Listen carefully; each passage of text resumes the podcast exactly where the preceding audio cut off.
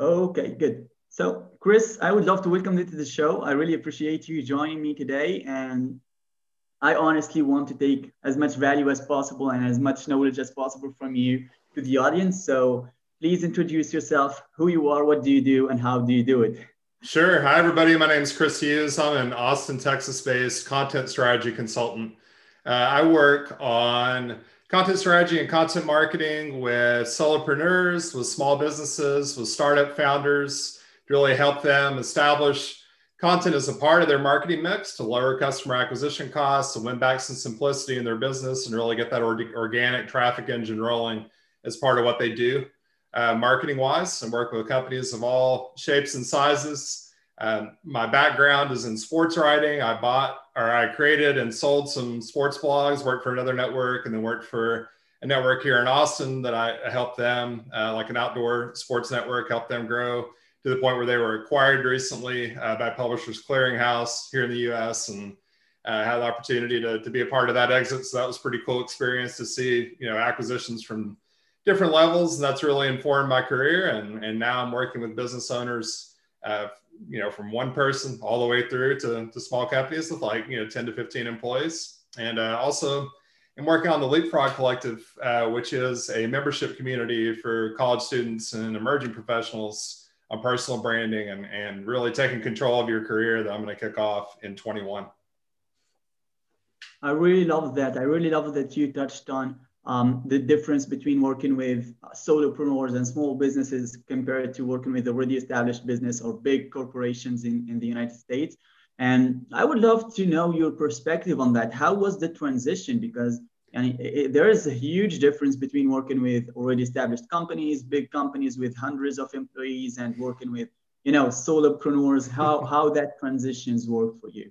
Sure. I worked in the corporate world for about 7 years and learned a lot from that. And that experience was very different because it was more on the writing side and the research side of things.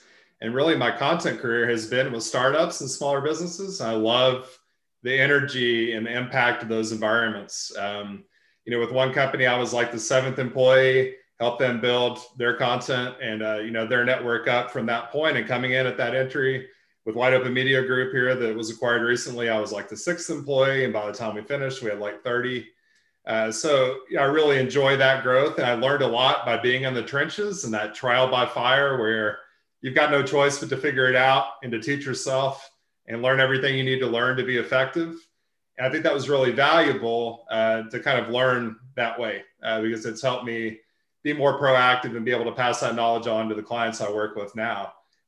I like that startup aspect and that smaller business aspect from being an employee's point of view that I did really working for larger corporations, is I felt like I learned more by doing. There wasn't as much separation between the end result and the work.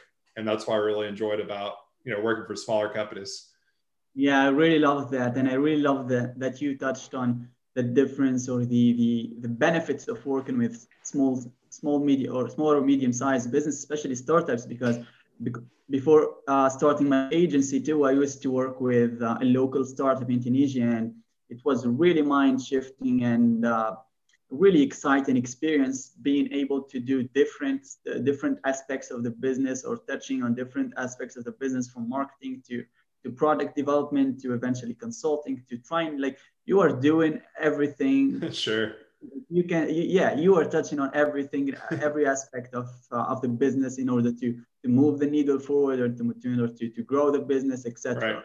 So yeah, that's a really interesting ecosystem. I haven't worked with an already established or the corporate world, but it's a really interesting ecosystem, and I'm really interested in that too. So Chris, you are as well a marketing leader. You worked with, as you mentioned, you worked with a multi-million and award-winning companies and throughout your career, and now you started your own business, Leapfrog Collective, and you also have your own consultancy business. And I would love to know, how was the transition from being, you know, from working 9 to 5 in a corporate job to like owning your business and owning the different as and managing, because at the end of the day, there is differences and there is a life-changing decision, right? Because you have been working on certain tasks, and now you are managing everything, right? So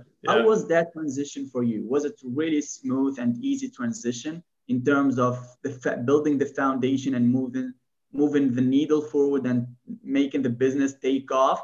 And how was that for you? Yeah, it's been really interesting. I think it was triggered, ironically, just before the start of COVID and like COVID setting in. So for background, I was laid off back last November from a company here in Austin that I worked for like 5 months, where there just really wasn't a very good match between what they were looking for and the speed of results that they wanted and what I could reasonably deliver with what they were providing me to work with. And that was like the light bulb going off for me, like, you know, I'm just tired of spinning my wheels in kind of corporate environments. And I want to get to the point where I can flip this and work with people and help them grow. And so I took on a couple of foundational contracts with companies here in Austin. I was working like 10, 15 hours a week. I was lucky enough to grab those like in early March, like just before the virus pretty much really started to take hold here in the States. And was working with them over the course of the summer and into the early fall. It's a company called Gemba that's here. It's an e-commerce company. And Quick Start, it's like an education company, like an IT education company. And so as I was working for them, I'm thinking, okay, I can really, now that I have the hours back and I'm not devoting 40 hours a week to the company, I have these hours for myself to really build, you know, my ideas around what I want to do to consult. So I started to build my website. I started a guest blog. I've been really active on LinkedIn the last 6 months. And by the way, I would highly recommend that to anybody that's thinking about starting their own business and taking that leap. There's no better place to gain traction. And that's where a lot of my tractions come from. And at the same time, I was seeing these holes in watching how college students and younger professionals were interacting on LinkedIn, the things they were saying, and saw the opportunity there with Leapfrog Collective. So now, like, my consulting business has become the primary project, and Leapfrog Collective's kind of a side project, and those two are working in tandem. So that's been the evolution, like over the last probably 9 to 10 months. Mm-hmm. I really love that, and I think that I would love to emphasize on your idea that LinkedIn is a really great place to start networking and bring more business in. Whatever your business is, whether you are in marketing, sales, lead generation, it doesn't really matter. Your audience is on LinkedIn, and it's really underpriced and undervalued attention. Because at the end of the day, we are all striving for attention, right? And LinkedIn has been really a game changer for me. I was working. I also started my agency, by the way, 10 months ago when the COVID took off, right? And it's been quite a journey. I started working with, you know, doing marketing, doing like small tasks, marketing tasks for restaurants and local businesses, and like it. Really, when coronavirus took off, and especially with the breakdown and all that kind of stuff, the business went down. So I shifted my whole business model and my whole audience, targeted audience, to e-commerce. I worked with multiple e-commerce businesses too, and like this year, regarding all the disasters that happened in this year, like it was a real blessing for e-commerce businesses. E-commerce has been booming since the COVID-19 took off, and it's still doing. Absolutely. Most people in marketing, and especially in e-commerce, call it the biggest year for e-commerce ever. Yeah, that's really been an interesting side effect. I'm doing some writing for a couple of e-commerce companies as well. You know, I still write some on the side, and writing for a company in India that came to me and approached me wanting to write some really long form articles because they saw some opportunities from the market. So I think, absolutely, e-commerce has been crazy growth and really quick growth. And I think IT related, like IT educational companies are doing really well right now too, because everybody's taking that time that they have to pivot and learn and get ready for what happens when we come out on the backside of all this, which will happen eventually. So. I totally agree with you. So you told me that most of your business is coming, or most of the traction you are having is coming from LinkedIn, right? Mm-hmm.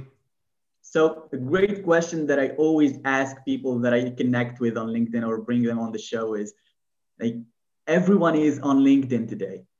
even if it's not as saturated as other social media platforms, but everyone is on LinkedIn yet, right? Everyone is creating content, everyone is pushing their podcast, everyone is creating events. So how, as an entrepreneur or as a business owner or as a content strategist, do you differentiate yourself from your competition or from other people within your industry and bring more attention to yourself and you know, separate yourself from the crowd?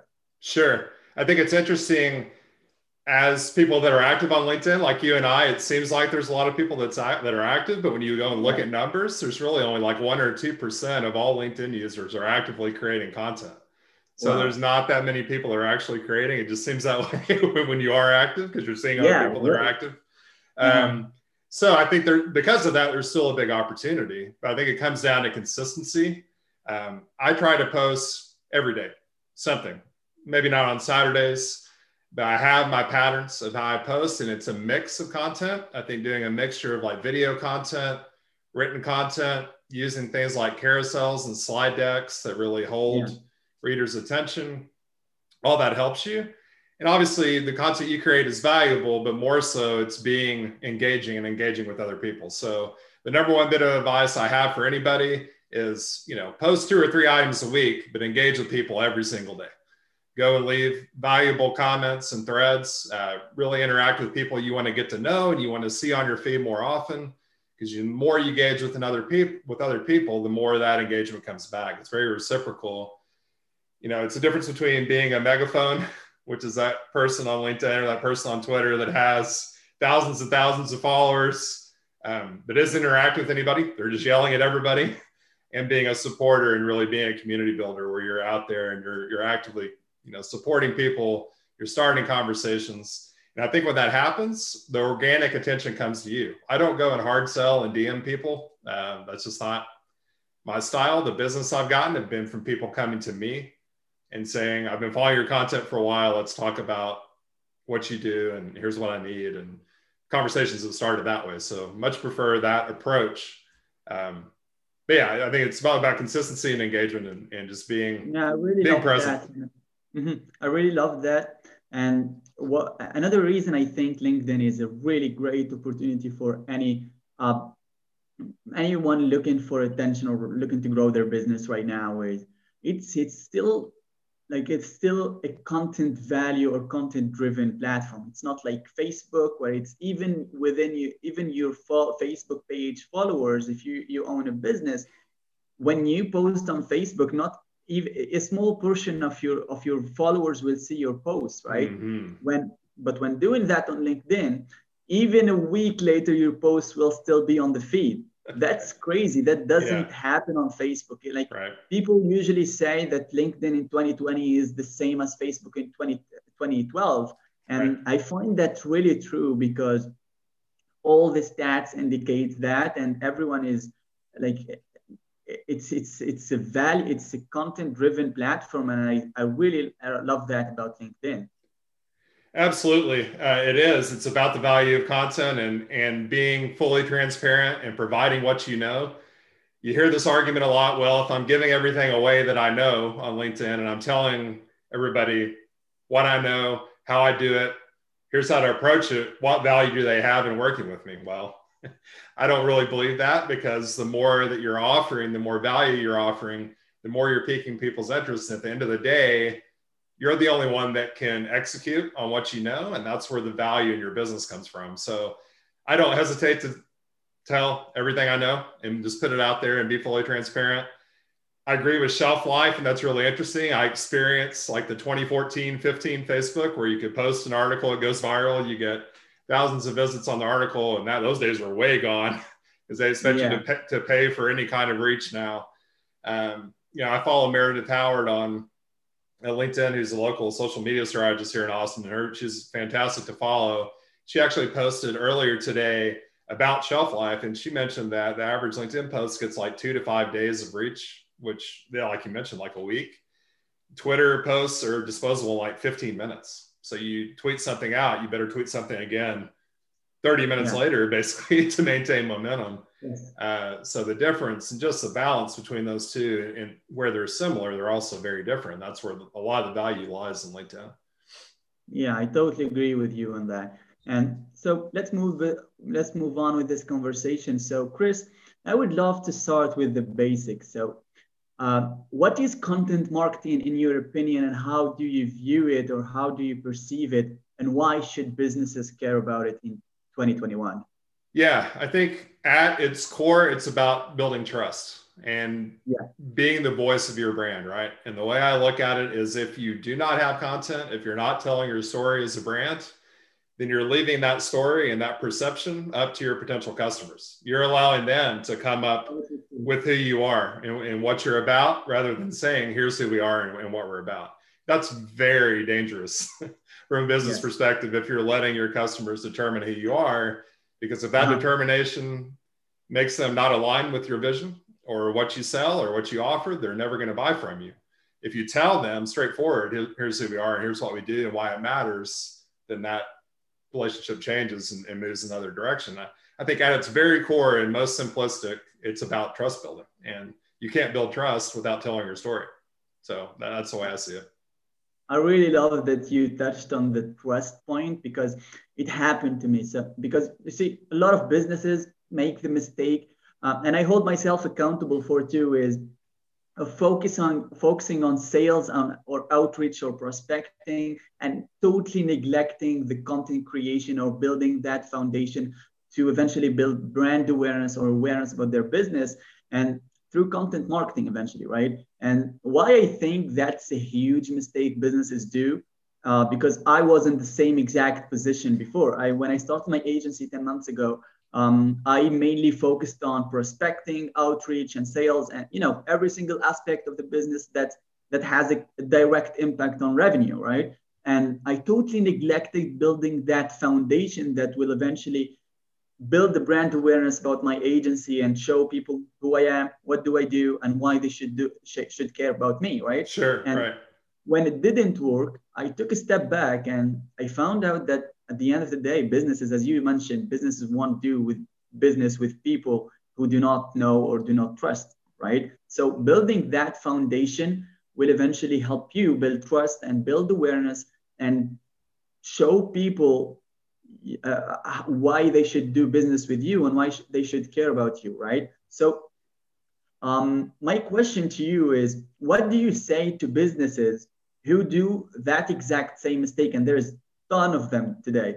Why they should care about content marketing, and why they shouldn't neglect it, or how to implement? You also have a 120 days content strategy, right? Mm-hmm. Because at the end of the day, most of their excuses is, we don't have enough creativity, or we don't know what to post, or we don't have time. Right. And I think it's mainly about creativity, and they don't have the vision to post, or they don't even have the vision to know their business, or they don't have enough details about their business, but they justify it with, we don't have enough time. Yeah, right. Sure. Right.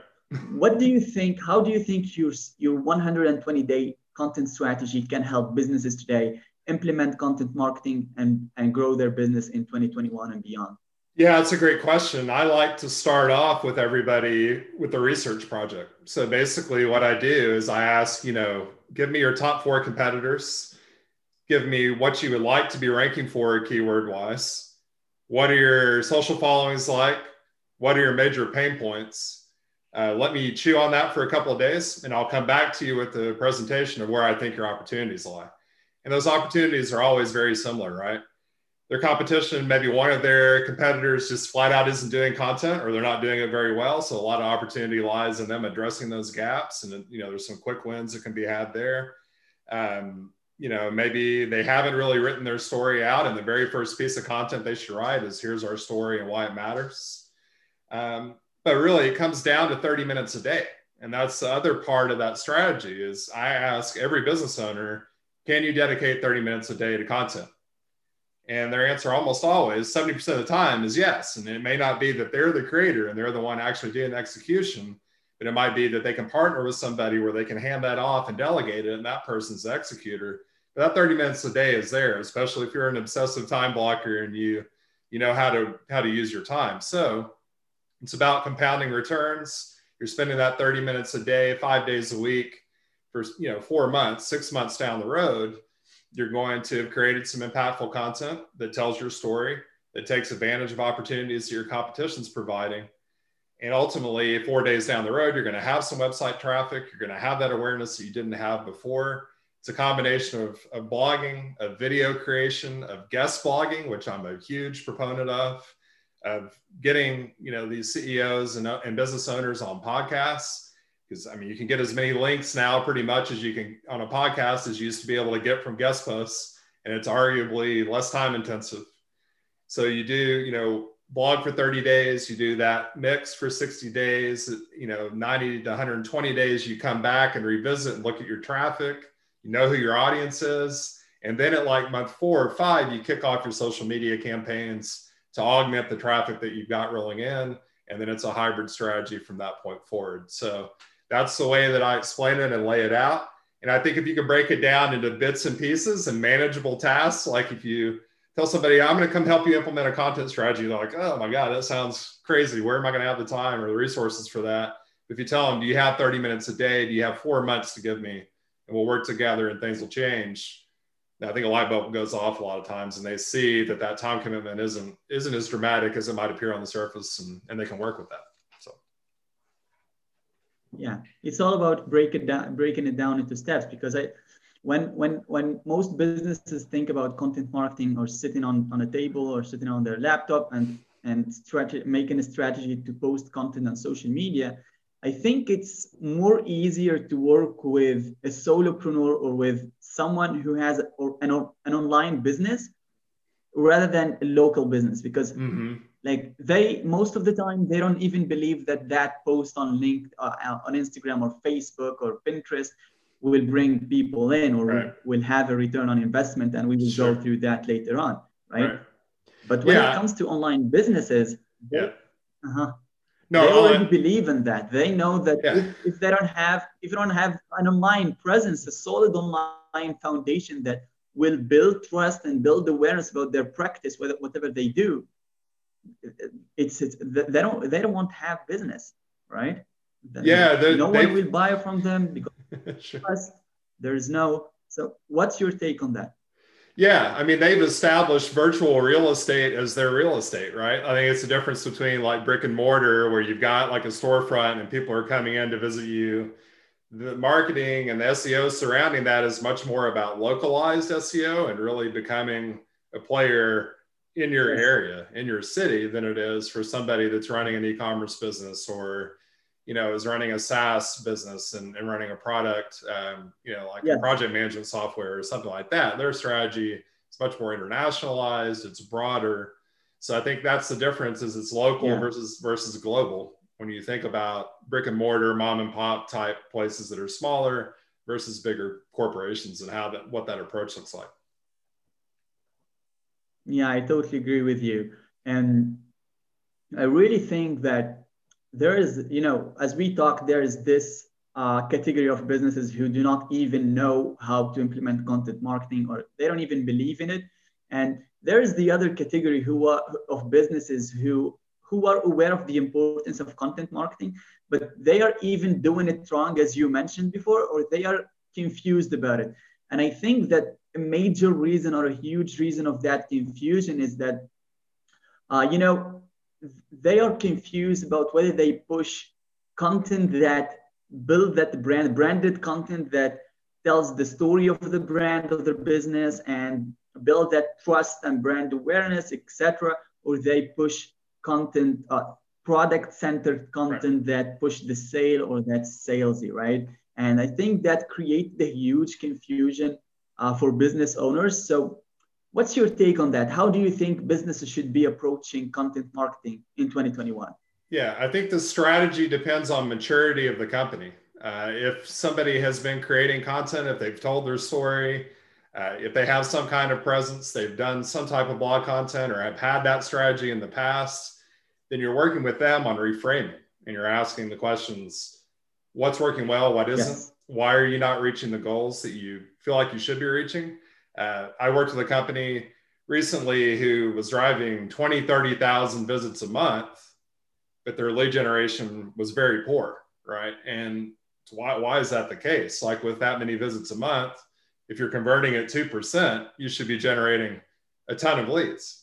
And they weren't, because their content really wasn't very high quality. They were just producing a lot of it. So sometimes it's a reframing where you're going and you're looking, okay, what's the problem here if you are producing at a high level?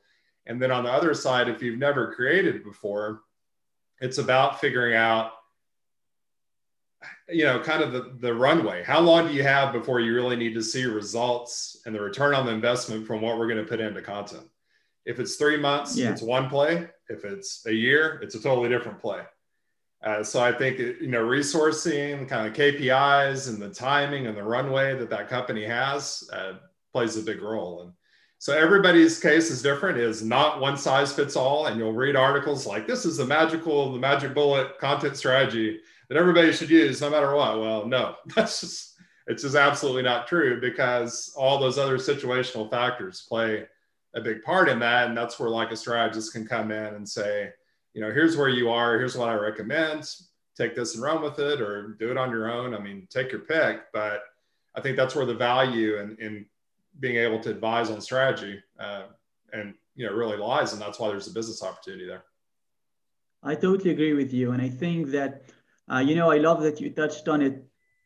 People usually confuse content marketing with like a global strategy or a strategy that fits all business models.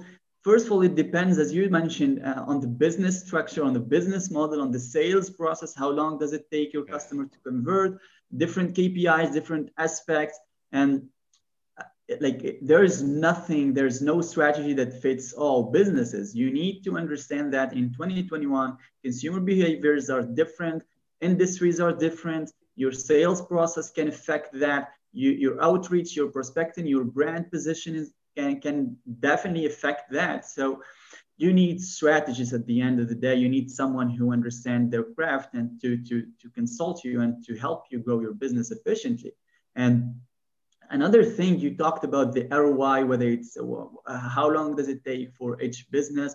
And another interesting fact, I think this one, I think it's really interesting on why businesses usually question the importance of having a content strategy in place is whether it's going to bring me revenue or not, and how long will it take, and how will they be able to measure the return on investment, because it differs between paid ads. We have KPIs, we have a dashboard, we have everything in place. But when it comes to organic traffic, to organic growth through content marketing, it's first of all, it's a long-term game, and long-term is relative. It depends on the industry. But at the end of the day, like, it's really hard to measure for that's what business owners say. So what's your take on that? How do you think, how would you answer that question, or how would you go around this objection or this misbelief? Yeah, sure. I think it's pinning down what the KPIs are that really matter, and what that drive home that return. And for everybody, it's a little bit different. You might work with a company that just flat out says, I need more traffic. We're not getting enough traffic to the website. We're spending money on paid ads. They're falling flat. So we just need more traffic. So there you're working the top of the funnel, and the KPI you're working off of purely is visits, right? Another company, it might be conversion rate. Content's doing well, it's not converting. Why not? So with them, you're reworking, you're making the content more, you know, buyer focused. You're making it more kind of intent centric, and working around keywords that have more to do with intent to really try to drive conversion. So in their case, the KPI you're working off of is conversion rate. So it's just really determining what those KPIs are that are most important for each individual company. And for all of them, it's different. I think awareness in itself is kind of a hard thing to measure. It's quantitative, but I think you know it when you see it. I would argue that, you know, when a company starts to put content out there and it's just getting engaged with on social media, that's a good signal that they have some general awareness. And if that general awareness is not there, they're just yelling down an empty hallway and they're not getting any attention, they're not getting any engagement, then the awareness isn't there. So that's the more qualitative part of it. And, you know, I think that people that understand that content can be a good lever understand that not everything has a hard KPI or like a hard return on investment. Some of it's kind of softer. It's, you know, a little bit harder to quantify, but it's, it still means that things are happening and that there's a benefit there. But yeah, you have to pin down a couple of KPIs that everybody can work against just for the value of the relationship and to make sure everybody's pulling in the same direction and is happy with how things are going. I really love that. And I think that I really love that you touched on companies jumping on paid ads without having the foundation of or the right content strategy in place. Because what most companies, and I, especially in my industry, I can relate to that so much on many levels. In my industry, healthcare marketing, we mainly work with plastic and cosmetic surgeons, and they usually tend to jump on paid ads without having the right foundation, without having the right content on their website, the informative content to inform their audience, to help them get the most out of their website and the needed information to make, you know, the purchase decision, right? Because this is a surgery at the end of the day. It's a really high ticket purchase, right? So they think like they have this misbelief that when spending ads on advertising platforms like Facebook, Google, whatsoever, it's guaranteed to bring results in. That's a really wrong mindset for every business, for any business owner in any industry. The same rules applies across industries, right? But it's really important to have that foundation, to build that foundation, because at the end of the day, as I say, people won't buy from you if they don't trust you and if they don't know you. And at the end of the day, they will look you up, they will search you on Google, they will search you on socials. And if you don't have that foundation, you will have a really hard time selling your product or service, right? So. Absolutely. Yeah, I think there is that misconception in the fact, you know, these ad platforms are not charities. I think that's the other part. And that's the way that I frame this a lot of times. You know, Facebook's there to make money. Google exists to make money. They are going to take advantage of the fact that you don't necessarily know all the nuances of the, don't know the nuances of the platforms. They'll be happy to take your money. You have to have the content there for that ad spend to be impactful, because if not, you're just making donations to Facebook and you're making donations to Google without getting any return back, right? Yeah, I totally love that. And yeah, I think that I read the research the other day suggesting that only 16% of paid ads budgets or paid ads are correctly directed or attributed to the brands or the businesses that they are running ads. And this is a crazy one, but the craziest thing is that they suggest that 48% of paid ads budgets are going to waste. Like, that's incredible. that's free money to Google. That's free money to Bing. That's free money to Facebook, Pinterest, Instagram, whatsoever. Yeah. Businesses should really focus on creating that foundation. It's not guaranteed to throw. They just expect to throw thousands of dollars on advertising platforms and expect returns or expect sales, expect leads. It doesn't really work that way. You need to have that foundation. Yeah, and the other part of PPC with competitors is kind of predatory clicking, right? Like where if you've got a competitor you're going against directly, they see your ads, they're going to do everything they can to make you spend money as fast as possible. Yes. Right? It's a pay-to-play game. It's a pay-to-play game. So Chris, I would love to touch on another thing with you, and I find this is a really interesting one to me because I mainly do paid ads. To be honest with you, we don't do content creation. We don't do organic. We only do paid ads to real. But we consult our clients and we help them address their content or their organic strategies. Because as I say to you, without that foundation, even if you spend millions of dollars on ads, it won't convert. Yeah. It won't result in successful paid ads, right? So in my opinion, content should always address the motivations or needs of consumers or your audience, right? So, and this should be happening in various or different steps of the sales process, because at the end of the day, there's like every or each step of the sales process, whether it's top of funnel, mid or bottom of funnel, have or should be approached from a different marketing angle. It's not the same as when you market to cold audience, it's the same when you market to warm or hot audience. It's right. Not the same angle, it's not the same approach. You need to get that figure out before even running ads, right? So the common question business owners usually have here, and I have been asked this question a lot, is how can content marketing help businesses address their target audience throughout the sales process, throughout the different steps of the sales process? How should they go around that? Yeah, I think there's two ways, and it really is the funnel like you talked about, where if we don't have any awareness, you're starting out with awareness content where you're just trying to drive traffic to the website, get people aware of the brand and have them start to associate the brand with their need. And that content can be lighter, it can be how-to based, it can be listicles, it can be things of that nature. And then once you've got people in the funnel, you're in that mid-funnel stage, it's white papers, it's case studies, it's stuff that's more data-driven, it's, you know, customer success stories and testimonials where people are starting to think about, okay, I've got some interest in this company now, I'm starting to look at competition, how can I compare these companies against one another and ultimately make a decision on who I want to go with. You know, another type of content I've seen work extremely well there mid-funnel are comparison pages, you know, where you're literally saying, okay, here's what we do, here's what our competitor does. We're lining you up side by side.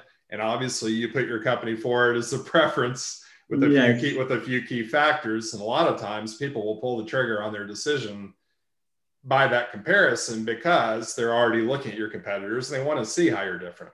And that can come through research from traffic, and paid ads can tell you a little bit about who your competitors are and how you should be addressing that. And if you're still not grabbing those people mid-funnel, the bottom of funnel is buyer intent. Like in the project management world, for example, we wanted to make sure that we owned articles around and keywords around project management software or best project management software or project management planning or project planning or project management, whatever it may be, because if people are searching these keywords, they're looking for a solution to a problem. So that content is very much, we're going to show you what the solution is, and it's our product. So those are the three levels of the traditional funnel. But I also think the other side of this is it's very important if you have salespeople working for you that they have high quality enablement content. Now, that's not always the case. I've seen and been a part of organizations where sales teams don't really have the enablement content that they need to provide to prospects who are asking them questions. They're not able to give that. To really address objections ahead of time. You know, if you can get like an FAQ or something along those lines in their prospects' hands before they ever get on that first phone call with your rep, then that rep's already has a leg up rather than trying to answer those questions on the fly during a call. So I think it's not just about that content through the funnel, but it's also about enablement content for product and for sales and for customer service. So they're all enabled to do their jobs the best of their ability and tie that in with the marketing effort. Because when those things work together, lead generation increases, churn decreases by default almost, because all the pieces are working in unison. I really love that. I really love your perspective and approach to that. And I think that the problem or the misconception business owners usually have, especially let's talk about Facebook ads. When talking about Facebook ads, they don't have strategy. So basically they are promoting posts from their feed, right? Mm-hmm. That's what they do, right? And let's assume that it's totally fine while it's not, but let's assume that's okay. But what they think is that they are firstly targeting cold audience, and when it doesn't work, they don't have any retargeting, they don't have any remarketing campaign. So for certain industries, and I know that PPC could get really expensive in certain industries or for certain keywords, but for certain industries, we usually advise our clients to start with Google Ads, with PPC. At that stage, you are already attracting only aware problem-aware clients or problem-aware, because at the end of the day, if they are not aware, they will be looking for your solution, or they will be looking for a solution to a problem they have that product solves, right? So I would usually suggest they start with PPC and then they jump on remarketing or retargeting on Facebook. So they can balance that. They can take the most out of the two platforms, right? And they gather as much data, because at the end of the day, it's all about data and how much data you own about your target audience, your prospects, and how you implement those data in different audiences, custom audiences, lookalike audiences, different aspects of marketing. And so my point here is you should do not expect to generate leads or sales from cold audience. It doesn't really work that way. People do not try. People do not buy from the first site, from the first touch point, right? You need to invest in remarketing. That's people usually say in lead generation, money is in the follow-up. Absolutely. It's the same way when you are running ads. Money is in the retargeting. It's not in the testing phase or in the cold audience phase. Well, there's a lot being talked about now, and I completely agree with, is be careful, buying or building your kingdom on rented real estate, right? So you don't want to completely build on Facebook or completely build on LinkedIn, because these social communities are great. But I remember Friendster and MySpace, and they're long dead, right? So you don't own the data. Yeah, these communities are not going to live forever, as much as we think they may. So to add to what you're talking about in retargeting, another tactic I've seen work really well is to actually do paid ad campaigns around awareness content, which sounds crazy, but you're just trying to get more people to the website. And then specifically on those landing pages where you're driving that awareness traffic, you make sure to collect email addresses, because you can build your email list off of those people that are aware at the top of the funnel. And then because you've got them right there, you have a big opportunity to create drip campaigns and drip them content and push them lightly down the funnel from the top if you get more in. And you're collecting those email addresses that you can use to take back into Facebook or take back into Google and remarket to those email subscribers as well. So I think that's another good approach to kind of get away from being dependent on the platforms and, building your own real estate. I really love that. And the same, you talked about real estate, but the same applies to healthcare marketing too. I am a huge fan, and I'm a huge advocate of email marketing. At the end of the day, you own your data. When advertising on Facebook or any social media advertising platform, even though you have access to all the numbers, to all the dashboards, to all the KPIs, but you don't have that. Tomorrow, Facebook will shut down. So what? Your business, if your business is 100% dependent on Facebook, that's not a guaranteed way or a secure way to build a long-term business. So that's what I love about email marketing, because you own your data. At the end of the day, if tomorrow the whole world or the whole social media platform got shut down, you still have emails. Right. You still have a way to communicate with your audience. And to put this in perspective, I have a friend who's a copywriter, right? And he's preparing he's a really seasoned copywriter. He worked with really big corporations in the US, and he generated hundreds of millions of dollars through his copywriting. And I was asking him, he's about to launch his program, his educational program for copywriters. And I was talking to him about how is he planning on promoting his program, right? And he didn't even mention Facebook ad. He didn't even mention social media ad. He told me that he has an A-list email list, and LinkedIn, and eventually SEO. Right?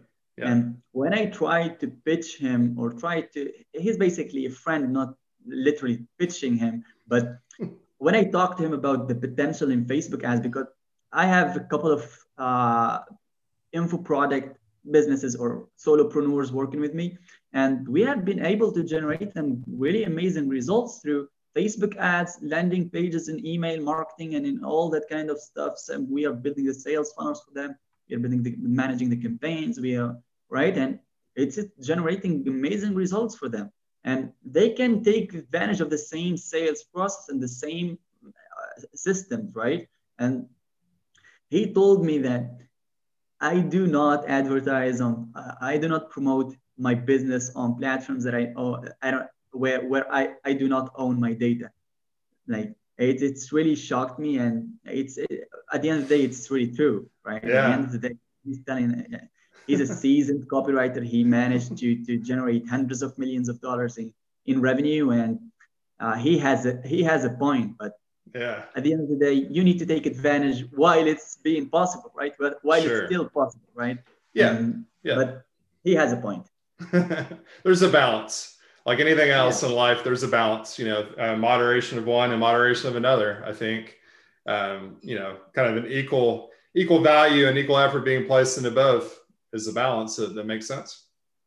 Yeah, really loved it. So, Chris, I really enjoyed talking to you today. This is it. I really asked you all the questions that I have really interesting about content marketing. And I think that you have shared really amazing value with us today. So I hope everyone listening to this or watching this, if you are on LinkedIn, got real value from our conversation today. And thank you so much for being on the show, Chris.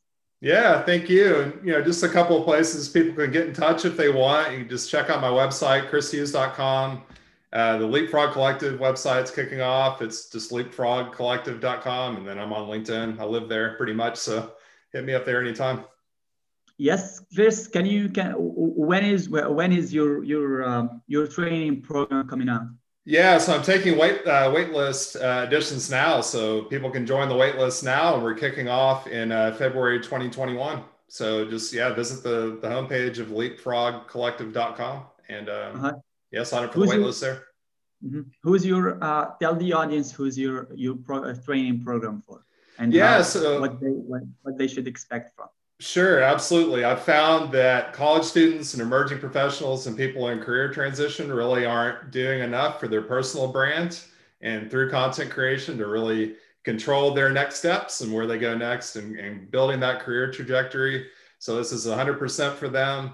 We're going to work on personal branding. We're going to work on getting over analysis paralysis and kind of being proactive versus reactive, getting over imposter syndrome and speaking your voice.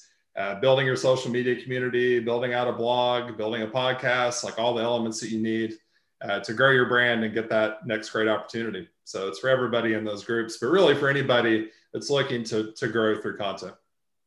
You heard it, folks. So if you are interested in any of these, if you are interested in building your career, building your personal brand, and starting your career on the right foot, Chris is your man. Hit him up. On his LinkedIn. He's a really genuine guy, and you will learn a lot of value from him. Thank you so much. Thanks, I enjoyed it. Bye.